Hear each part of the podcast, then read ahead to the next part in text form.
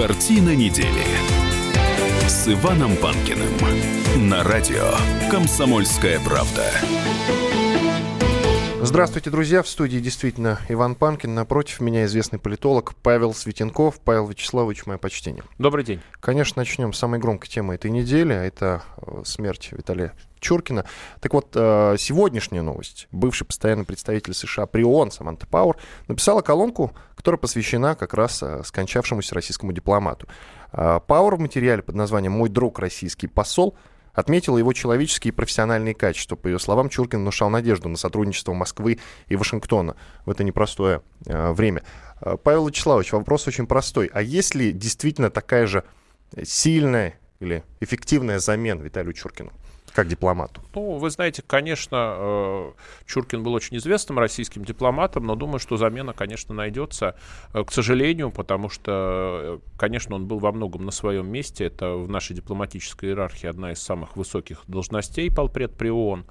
Но, тем не менее, замену обязаны найти, и, может быть, его преемник э, сможет э, в какой-то момент вырасти до того уровня, на котором находился Чуркин, до того уровня дипломатического мастерства. А, то есть вот сейчас такой же аналогичной эффективной замены все-таки нет, по вашему мнению? Ну, э, понимаете, полпред в ООН, с одной стороны, это обычный посол с точки зрения юридического статуса, но с другой стороны, это человек, который постоянно находится на виду, это человек, который постоянно находится э, в центре внимания СМИ, и в каком-то смысле это лицо нашей дипломатии наряду с министром иностранных дел. Поэтому, э, конечно, на замену Чуркину пришлют какого-то очень нашего высокопоставленного дипломата, потому что, насколько я помню, ранг полпреда при ООН равен э, первому заместителю министра иностранных дел. То есть это должен быть карьерный очень сильный дипломат, но ему, естественно, придется какое-то время входить в курс дела, набираться опыта работы именно на таком месте. Призываю наших слушателей участвовать в нашем эфире. Номер нашего WhatsApp и Viber 8 967 200 ровно 9702. Пишите, пожалуйста, сообщения или какие-то вопросы Павлу Вячеславовичу, и в конце нашего эфира я э, самые интересные вопросы обязательно озвучу, и Павел Вячеславович на них ответит. Вот еще такой вопрос э, в тему. Э, как это отразится на отношениях России с США? Как-то отразится или найдут замену, и все пойдет по-прежнему? Но все-таки... Просядет как-то работа у взаимодействия у России и США или нет? Ну, я думаю, что это не вопрос отношений России и США, потому что полпред в ООН все-таки это именно полпред в ООН, то есть там идет взаимодействие не только с Соединенными Штатами, так что я думаю, что вряд ли э, сильно изменится отношение России и США, чтобы их улучшить, нужна договоренность на уровне президентов, э, но чтобы их ухудшить, опять-таки, нужно решение как минимум одной из сторон. Сейчас весы колеблются, потому что э, на администрацию Трампа очень сильно давят, чтобы он не достигал никаких соглашений с Россией и проводил прежнюю политику. В любом случае это не от полпреда в ООН зависит. Просто Соединенные Штаты, они традиционно используют э, Совет Безопасности ООН для обоснования легитимации своих действий. Потому что одно дело просто де- действовать э, с силовой точки зрения, другое дело действовать с точки зрения э, резолюции Совета Безопасности. Они э, эти резолюции используют, соответственно, чтобы обосновать э, свою активность. И тут, конечно, полпред в ООН, он регулярно сталкивался не только с США, но и с коалицией западных стран во главе с США, США, то есть и с а, Британией, и с э, Францией. И э, Совет Безопасности превращался в такое поле битвы дипломатов, э, э, что редко бывает в наши дни, потому что это в прошлом были какие-то знаменитые в 19 веке дипломатические конференции, на которых проходили битвы железных канцлеров. Сейчас это уже не так, и это фактически Совет Безопасности это такой э, постоянно действующий публичный форум, где дипломаты постоянно сталкиваются между собой, и в этом смысле понятно, что полпред, э, он всегда на как сказать, на острие огня, да, на, на острие противостояния между Россией и современным Западом, но э, не в его, э, полном, в его полномочия не входит все-таки улучшение э, отношений с США как с государством. Угу. Это просто, скажем так, поле боя, международная такая постоянная действующая международная конференция, назовем дело так, где идет э, противостояние дипломатов. Павел Вячеславович, ну и напоследок э, к этой теме. Смотрите, а верите ли вы во всевозможные слухи относительно того, что Чуркина могли отравить, ну, в смысле, ликвидировать, с позволения сказать? Или вы вообще не рассматриваете? Вы знаете, Потому я... что очень много э, разговоров было на этой неделе об этом. Или это просто погоня со стороны журналистов за трафиком? Ну, он умер в сравнительно молодом возрасте, но э, для так, дипломата и государственного деятеля такого уровня, но я не думаю, что все-таки его отравили, потому что, ну, я думаю, что его должны были хорошо достаточно охранять. Это действительно очень высокопоставленный дипломат. Другое дело, что его работа была связана с гигантскими стрессами, э, с нервотрепкой, и это могло повлиять. Плюс могли повлиять какие-то неполадки со здоровьем, о которых мы не знаем.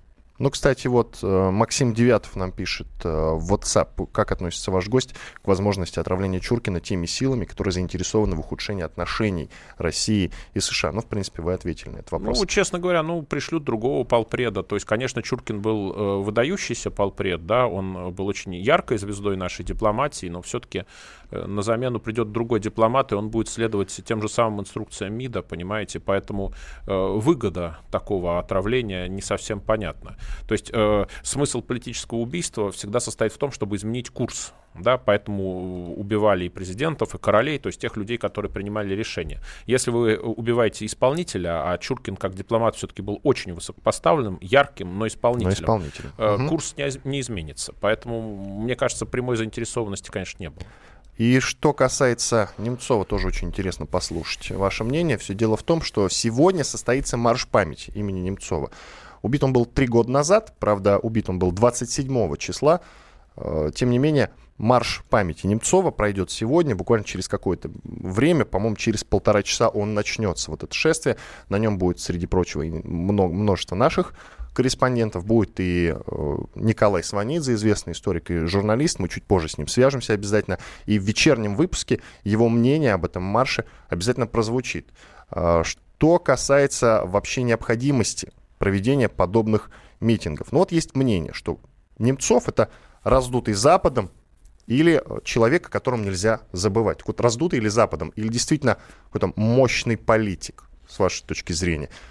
Ну, мне кажется, вопрос немножко некорректный. Это известный политик 90-х годов. Он был первым заместителем председателя правительства э, при Ельцине и в какой-то момент даже рассматривался как его возможный преемник. Этого не случилось. Э, в 2000-е годы он был, насколько я помню, председателем фракции СПС э, в Госдуме, то есть играл тоже достаточно важную роль. Проблема заключается в том, что его убили, и вот пока его убийцы не осуждены судом. И сейчас главное, главный смысл этого митинга, этой манифестации, это перезапуск российской несистемной оппозиции. Она несколько лет э, перебывала в таком молчании, в неком шоке. Э, сейчас, видимо, поскольку приближаются президентские выборы, которые назначены на начало Э, ну, во всяком случае, очередные, которые назначены на начало будущего года, видимо, наша несистемная оппозиция снова а, активизируется. И это главный смысл э, подобного митинга, то есть посмотреть, много ли придут э, людей, то есть остается ли российская оппозиция, ну, прежде всего, либеральная, потому что Немцов был, безусловно, либеральным политиком, значимой силой, во всяком случае, в крупных городах в Москве. Вот смотрите, Владимир Познер, известный журналист, еще три года назад написал колонку у себя на сайте. Вот, посыл колонки такой. Когда был убит Борис Немцов, меня не было в стране. За те полтора дня, что я находился за рубежом, я имел возможность увидеть то, что по поводу этого убийства говорилось на различных телевизионных каналах США, Великобритании и Франции. Говорилось одно, прямо или косвенно. Это дело рук Владимира Путина. Это он или его приспешники убили лидера подчеркиваю, оппозиции Бориса Немцова, причем убили накануне марша протеста. И не было ни одного голоса против этого утверждения, не было даже голоса сомневающегося. Вот я именно поэтому э, вот такой тезис озвучил, что это раздутый Западом политик, потому что, ну, все-таки о нем не говорилось, или он о себе не заявлял, ну, до своего убийства несколько лет о нем не было слышно вообще. Ну, честно говоря, известный политик, э, достаточно яркий, ничего особо раздутого, на мой взгляд, в его фигуре не было, потому что первый зам председателя правительства — это крупная фигура по определению, тем более в нашей э, бюрократической иерархии. И, э, естественно, лучшим ответом на подобные заявления и на подобное обвинение явилось бы осуждение убийц, Бориса Немцова по суду. Соответственно, э, тогда подобные обвинения перестанут звучать, если будут найдены убийцы, если суд их осудит, и если общественное мнение увидит, что это действительно вот те люди, которые подлинно виновны. Не так много времени остается до конца этой части. Но смотрите, но Западу его убийство в каком-то смысле было на руку, потому что, ну уж очень раздули. Действительно, много говорилось о том, что это дело рук Владимира э, Путина. Ну, честно говоря, я не вижу особой раздутости и не вижу... Э, Может быть, потому что Западу это было уже. на руку, честно говоря. Не, не совсем понятно, как Запад мог этим воспользоваться. Ну, Понимаете, если с, бы они с, хотели, они С информационной точки зрения воспользовался. Уходим на перерыв, через две минуты продолжим. Картина недели с Иваном Панкиным. Радио «Комсомольская правда». Более сотни городов вещания и многомиллионная аудитория. Самара 98 и 2 FM, эм. Улан-Удэ 94 FM, эм. Таганрог 104 и 4 FM, эм. Москва 97 и 2 FM. Слушаем всей страной. Картина недели Иваном Панкиным на радио «Комсомольская правда» студии действительно Иван Панкин. Напротив меня известный политолог Павел Светенков. Продолжаем обсуждать самые главные темы этой недели. Павел Вячеславович, очень интересные новости, которые приходят из Германии в каком-то смысле. Минобороны России сейчас а, отреагировал на ряд заявлений немецких политиков, которые усмотрели в проекте мини-Рейхстага, который строится в парке Патриот, провокацию Кремля. В частности, бывший министр обороны Германии э, заявил о том, что в России собираются штурмовать здание Государственного собрания Германии таким образом, переигрывая битвы прошлого. Он потребовал от политического руководства Германии выразить свое недовольство России. Ну а почему мы не имеем на это права? Вот. Ну, честно говоря, э, если мы посмотрим, существует так называемое реконструкторское движение, участники которого как раз и занимаются переигрыванием битв прошлого. Вот я о том и говорю, это постоянно, То эти есть, реконструкции э, устраиваются грубо постоянно. говоря, битву про Бородино, под Бородино проводят у нас э, чуть ли не каждый год.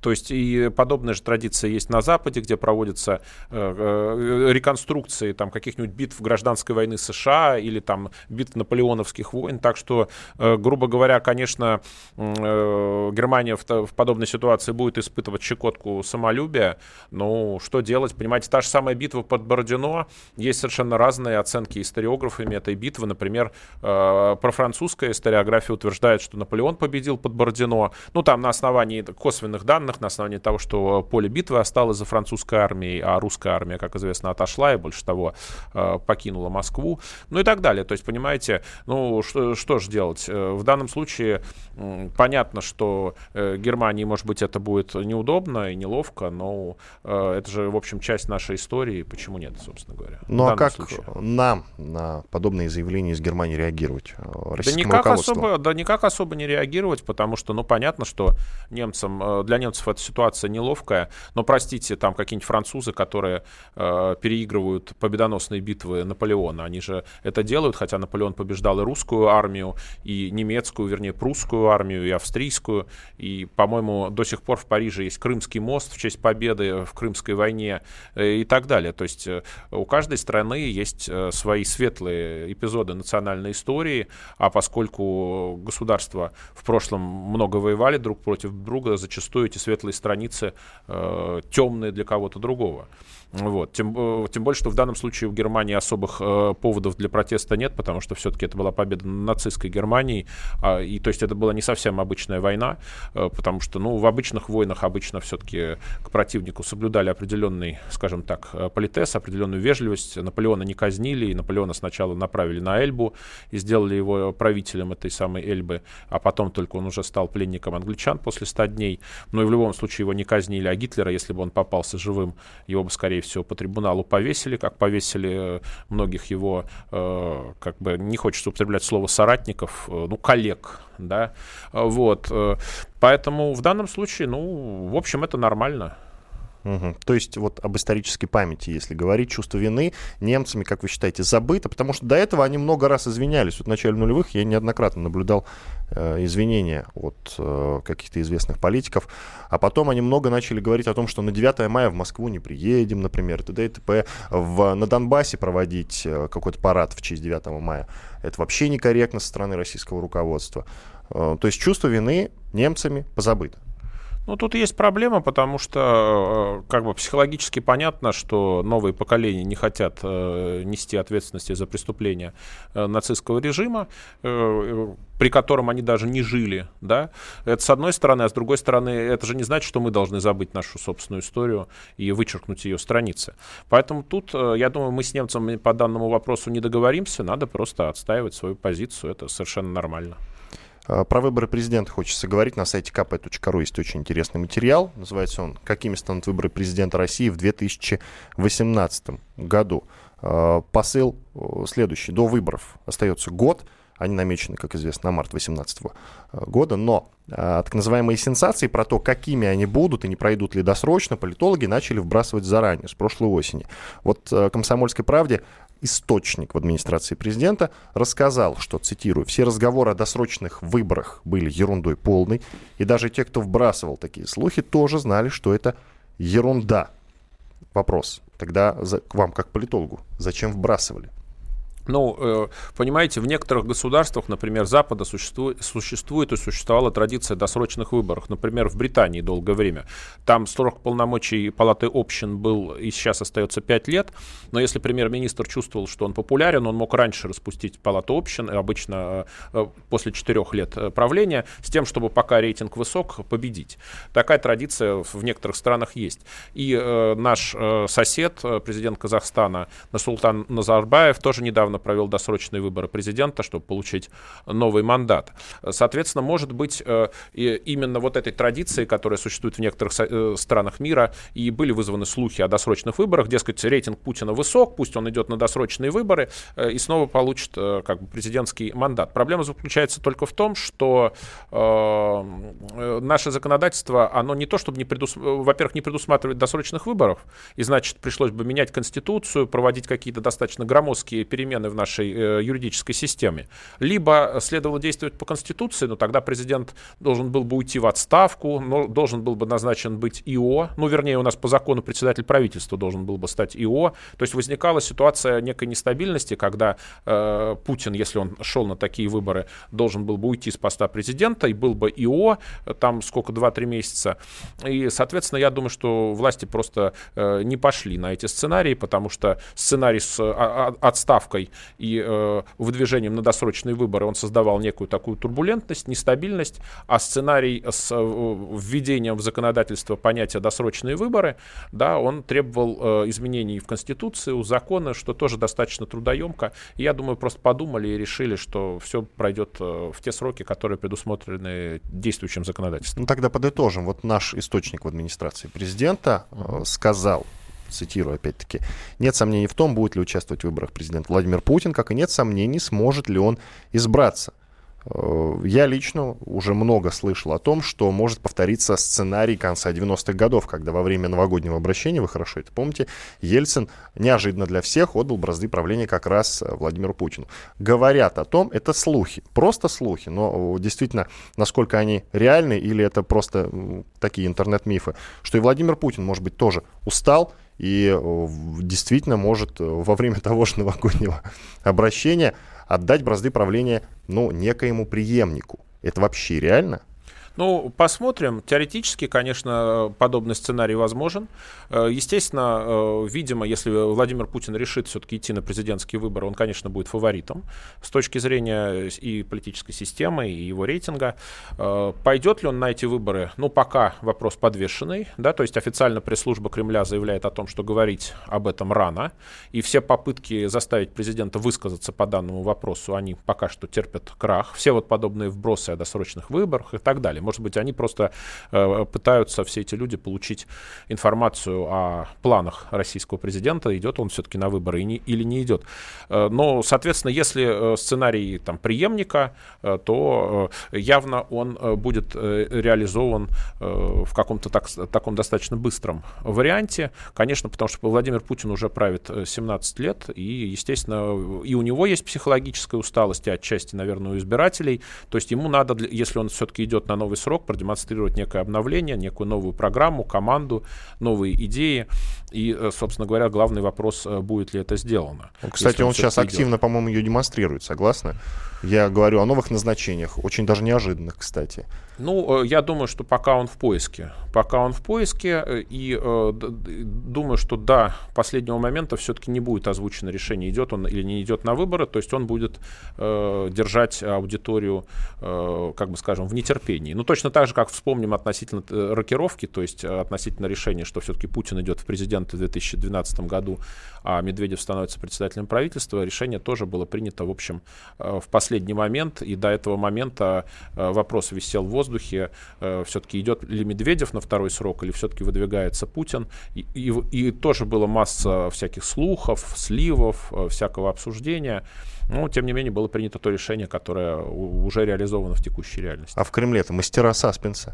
Ну вот еще со слов источника, что появление неожиданных кандидатов на выборах президента вполне возможно, но создавать их искусственно не собираются. А есть вообще вот кто-то вот в вашем поле зрения, кого бы вы могли назвать неожиданными кандидатами? Ну, понимаете, это смотря э, э, кого считать неожиданным кандидатом. Грубо говоря, Навальный — это Но, по-моему, ситуация... его поход во власть уже провалился. Ну, вот э, пока он, конечно, в подвешенной ситуации, потому что он дает интервью и говорит о том, что собирается выдвигаться, что, конечно, его зарегистрируют, но зарегистрируют ли, посмотрим. А другое дело, если этот э, неожиданный кандидат будет, допустим, Аллы, Аллы Пугачевой. Ну, это я э, так условно Абстрактно. совершенно рассуждаю, угу. да, потому что бывает э, неожиданный кандидат с такой пиарной точки зрения, который реально не претендует на власть. А бывает человек, вот Навальный э, может э, теоретически претендовать на второй результат с высоким рейтингом. А хотя бы теоретически победить он может, как вы считаете? Если возникнет ситуация э, революции, то, скорее всего, да. Ну, то есть это такая утопия. Ну, Я понял. Утопия? Иван Панкин и Павел Светенков в студии радио «Комсомольская правда». Это прямой эфир. Я напомню, что вы можете писать нам в WhatsApp и Viber 8 967 200 ровно 9702. Через 4 минуты продолжим. Картина недели с Иваном Панкиным. Радио «Комсомольская правда». Более сотни городов вещания – и многомиллионная аудитория. Самара 98 и 2 FM. Эм. Улан-Удэ 94 FM. Эм. Таганрог 104 и 4 FM. Эм. Москва 97 и 2 FM. Слушаем всей страной. Картина недели с Иваном Панкиным на радио «Комсомольская правда» студии Иван Панкин и политолог Павел Светенков. Павел Вячеславович, продолжим обсуждать самые главные темы этой недели. Вот сейчас на связь с нами выйдет Александр Бойко, специальный корреспондент «Комсомольской правды». Он сейчас, насколько я понял, находится на могиле Бориса Немцова. Я напомню нашим слушателям, тем, кто только что присоединился, сегодня пройдет марш памяти Немцова. Начнется он ориентировочно часа в два, то есть через полтора часа, а сбор уже вот сейчас начинается. Э, да, в прощенное воскресенье решили устроить они э, вот этот вот марш памяти. Но об этом мы говорили в начале нашей программы. Э, Александр Бойко на связи. Александр. Да. Ты находишься, утро. насколько я понял, ты находишься на могиле Бориса Немцова. Много ли людей там Нет, рядом? Я, собственно говоря, заехал туда с утра. Вот, э, ну, я бы сказал, сколько, четыре дня у нас выходных было. То есть э, э, все, кто хотел, э, скажем, так, заехать на Троекуровское кладбище и почтить память Бориса Немцова, мог бы это уже сделать. Э, вот. Э, там же проходили похороны постпреда России э, Виктора Чуркина, поэтому это всего лишь где-то, не знаю, там 100 метрах, даже не 100 метрах, там нескольких десятков шагов вот. И три букетика на могиле, сугробик. В общем-то, все, все выглядит достаточно очень грустно. А, ну, охранники сказали, то, что на могилу приходит э, женщина лет 40. Э, кто она, не знает, не, не представляется им. Ну, по всей видимости, родственница. Понятно, спасибо большое. То есть, э, вот ты когда пришел, ты никого там не увидел сегодня, да? Я правильно тебя понял? Нет, абсолютно никого не было. Понятно. Как ты считаешь, вот твое мнение, много ли людей сегодня пройдет по центру Москвы? Трудно, трудно предположить. Но вот охранник сказал то, что когда мы разговаривали, я говорю, там вот митинги собираются проводить в Москве. Он говорит, да, это удивительно, говорит, ну, вообще, говорит, митинги-то спокойно и не очень больше нужно как бы битву и, наверное, просто чтобы кто-то зашел в церковь и почтил память этого человека. Понятно. Спасибо тебе большое. Александр Бойко, специальный корреспондент «Комсомольской правды», был с нами на связи. Продолжим обсуждать главную тему этой недели. Итак, вот любопытная тема, Павел Вячеславович. Э, японские специалисты смогут предоставлять медицинские услуги жителям Курил дистанционно по интернету. Ну, возникает вопрос, зачем, с чего вдруг? А, так вот, правительство страны восходящего солнца подготовило соответствующий план в преддверии первого раунда консультаций по совместной экономической деятельности с Россией на Южных островах архипелага. Но как вы считаете, вот они таким, э, такими маленькими, осторожными шажками все-таки на Курилы пытаются зайти и обосноваться. Да, там. конечно, безусловно. Э, японское правительство, видимо, все-таки поняло, что нахрапом не взять в данной ситуации, что Россия вот прям так отдавать острова не будет. Тем более, что возник вопрос, а могут ли на этих островах быть размещены американские военные базы. Э, это сравнительно новый вопрос в двусторонних отношениях. И ответ, конечно, могут, потому что есть договор о безопасности между Японией и США, по которому, в общем-то, территория Японии Японии, в общем-то, занята многими американскими военными базами. И, э, в общем-то, в политическом смысле Япония до сих пор остается сателлитом Соединенных Штатов. Поэтому, естественно, Япония пытается э, проникнуть на острова через культурное, может быть, влияние, экономическое, э, в данном случае медицинское. А возможно ли, что японцы спровоцируют там некий референдум, и вдруг жители проголосуют за присоединение к Японии? Такое вообще возможно? Ну, честно говоря, мне кажется, что на данный момент нет, потому что, ну, во-первых, это будет незаконно с юридической точки зрения, а во-вторых, э, вряд ли это будет выгодно Японии, потому что она тут утверждает, что это ее неотъемлемые территории, которые всегда были ее, а поэтому э, вхождение на основании референдума, как ни странно, э, создаст прецедент, потому что если на основании референдума можно войти, то на основании референдума можно и выйти. Понимаете? То есть тут э, будет такая достаточно сложная юридическая проблема. Они как раз просто требуют... Они... Смысл какой? Что согласно э, послевоенным решениям Россия получила Курилы, и Япония по Сан-Францискому мирному договору признала, что Курилы э, уходят в сущности России, ну, Советскому Союзу, но при этом э, Япония основывает свои требования на так называемой северной территории на тезисе о том, что это не Курилы, а что это вот какая-то такая часть э, японских островов, которая не является Курилами и поэтому должна принадлежать Японии. Поэтому я не думаю, что они захотят референдум или что-то такое. Они просто будут говорить, что вот вы заняли нашу территорию, отдайте нам ее. Вот что они будут говорить. Они это и говорят. Ну вот, кстати, на два лагеря разбились эксперты в середине прошлого года, когда вообще начались, э, начались разговоры э, о том, отдать ли нам Курилы или отстаивать их. Э, так вот, одни говорят, что Путин не может войти в историю как человек, который забрал Крым и отдал Курилы, а другие оппозиционные эксперты и политологи говорят, о том, что если разговоры вообще уже такие начались, что Путин поехал в Японию, там о чем-то говорил с премьером э, Японии, что вообще, если есть какие-то подвижки, то это совершенно не исключено. Ну, понимаете, Россия э, хочет, насколько можно понять, э, избавиться от тотальной зависимости э, от Китая. То есть мы опасаемся, что в условиях, когда у нас кризис в отношениях с США, Китай сочтет, что у него свобода рук в отношениях с Россией и будет на нас слишком сильно давить. А для этого нужно продемонстрировать, что альтернатива все-таки есть, и поэтому ведется вот этот вот диалог с Японией, в ходе которого делаются намеки о том, что острова, может быть, когда-нибудь все-таки и будут отданы, но не сейчас час, и это предмет очень длительных консультаций и переговоров. То есть Диалог в данном для вида. Э, в дан, нет, это не для вида, это в данном случае попытка расширить пространство дипломатического маневра. Потому что советские же власти обещали передать, по-моему, два острова, если э, и, и будет заключен мирный договор, и там еще э, рядом условий все это было, сопро, все это сопровождалось. Просто Советский Союз в свое время поздний поддался на давление со стороны Японии и снова стал обсуждать территориальный вопрос. До этого этого э, Советский Союз а, от, э, до Горбачева Советский Союз отказывался территориальный вопрос э, обсуждать и считал э, проблему закрытой. То есть э, мы просто наследуем в данном случае традиции горбачевской дипломатии, когда мы это бесконечно обсуждаем. Коротко. Токио готовит, готовит план по совместной экономической деятельности с Россией.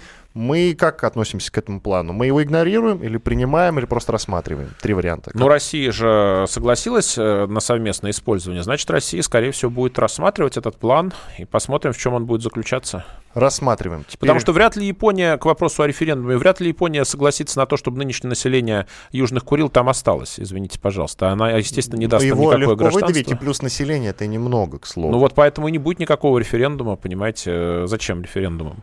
Вот. Они хотят от России просто получить эти острова, но другое дело, что мы окажемся в глупой ситуации, потому что создадим тем самым прецедент э, предъявления к нам территориальных претензий. У кучи соседей к нам есть территориальные претензии. От Германии, которая может претендовать на Калининград, э, бывшую Восточную Пруссию, до Финляндии, до Китая, кто угодно там может внезапно ставить вопрос о получении территории, если уж Япония получит территории. Новости из Украины. Там предложили декоммунизировать Масленицу и запретить отмечать этот праздник как, э, цитата, пережиток советской власти. Позицию эту озвучил некий этнограф Киевского казацкого этнопарка Мамаева Слобода.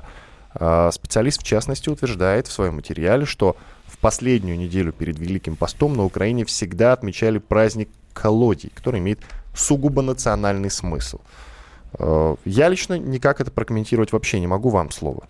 Ну, мне кажется, что данный конкретный человек пытается получить известность за счет подобных э, весьма экстравагантных заявлений, что, дескать, праздник неправильный, а есть истинно украинский праздник, о котором э, все забыли или который никогда не существовал, давайте праздновать его.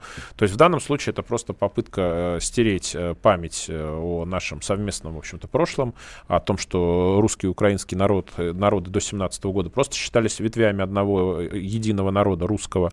Вот. И просто это очередная попытка дистанцироваться от России, от русского народа даже в бытовых мелочах.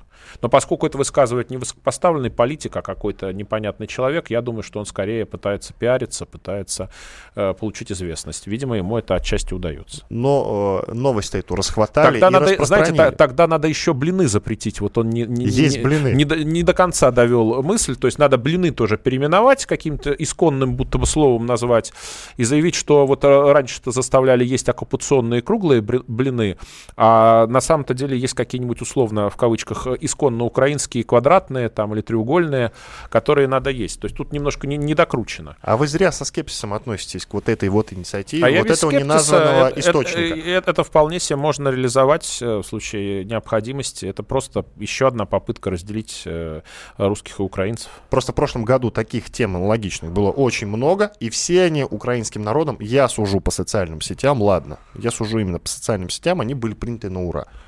Ну, а какие, если не секрет? А что какие? Какие инициативы? Э, инициативу, ну, переименовать, например, проспект Московский в какой-то другой. Ну, вот а, такие ну, вот ну, декоммуникационные да, инициативы. Да, да. Но я, я только не понимаю, почему э, переименование Московского проспекта это декоммунизация, а переименование улиц, которые названы в честь коммунистических функционеров, я вполне себе одобряю и считаю, что и в России правильно было бы это сделать, а то у нас э, совершенно какие-то дикие имена на карте нашей Родины э, до сих пор э, каких-то коммунистических диктаторов Войков Африки. вы имеете в виду, наверное, Ну, Войков, да, да одна из характерных, одно из характерных имен, да, Киров-то еще чуть приличнее будет, вот, хотя тоже высокопоставленный коммунистический функционер, член Политбюро, секретарь ЦК ВКПБ. Вот, поэтому действительно у нас э, в советское время был перебор с переименованиями городов, улиц и так далее. Э, просто украинские власти в данном случае, они э, доводят начатую, кстати, самими же коммунистами украинизацию до логического конца. То есть э, коммунисты оказались очень полезными попутчиками, э, разрешив эту украинизацию украинизацию э, и коренизацию в 20-е и 30-е годы. Сейчас она просто дошла до логического конца, выкидывают самих коммунистов, выкидывают э, памятники Ленину. Ну, чего хотели, то и получили. Как Ленин говорил, э, полезные идиоты. Только в, в данном случае в роли полезных идиотов оказались сами коммунисты. Ну, что тут можно сказать. Надежда Савченко, на секундочку, депутат Верховной Рады Украины, встретилась с шестью украинскими военнопленными, которые содержатся в колонии в Макеевке. А, она расположена на территории подконтрольной ополчению ДНР. Написала об этом, соответственно, у себя на странице в Фейсбуке. Я цитирую. «Посетил две камеры, где содержится шесть наших военнопленных. Пообщались с мальчиками. Ужасные условия, сырость, холодно. Вещи от родственников передали. С нетерпением жду завтра. Обещал дать шанс посетить всех, кто в списках. Э, а потом она будет обвинять правительство Украины в том, что они враги народа номер два после, соответственно, правительства России. Вообще мне непонят, непонятен вектор политика Савченко. А вам он понятен? Ну, она пытается создать условия для хоть какой-то договоренности с Россией и с непризнанными республиками, но э, общественное мнение Украины и правительство Украины категорически против, поэтому у нее не получается. Один человек, пусть даже такой э, харизматический, как Савченко, ничего, к сожалению, в данной ситуации сделать не может. Увы. Понятно. Спасибо вам большое. Иван Панкин и Павел Светенков, известный политолог. Я уточню, что вечером в 20 часов выйдет э, более э, полная версия нашего э, со Светенковым разговора, поэтому обязательно послушайте. Спасибо большое, до свидания. Картина недели с Иваном Панкиным.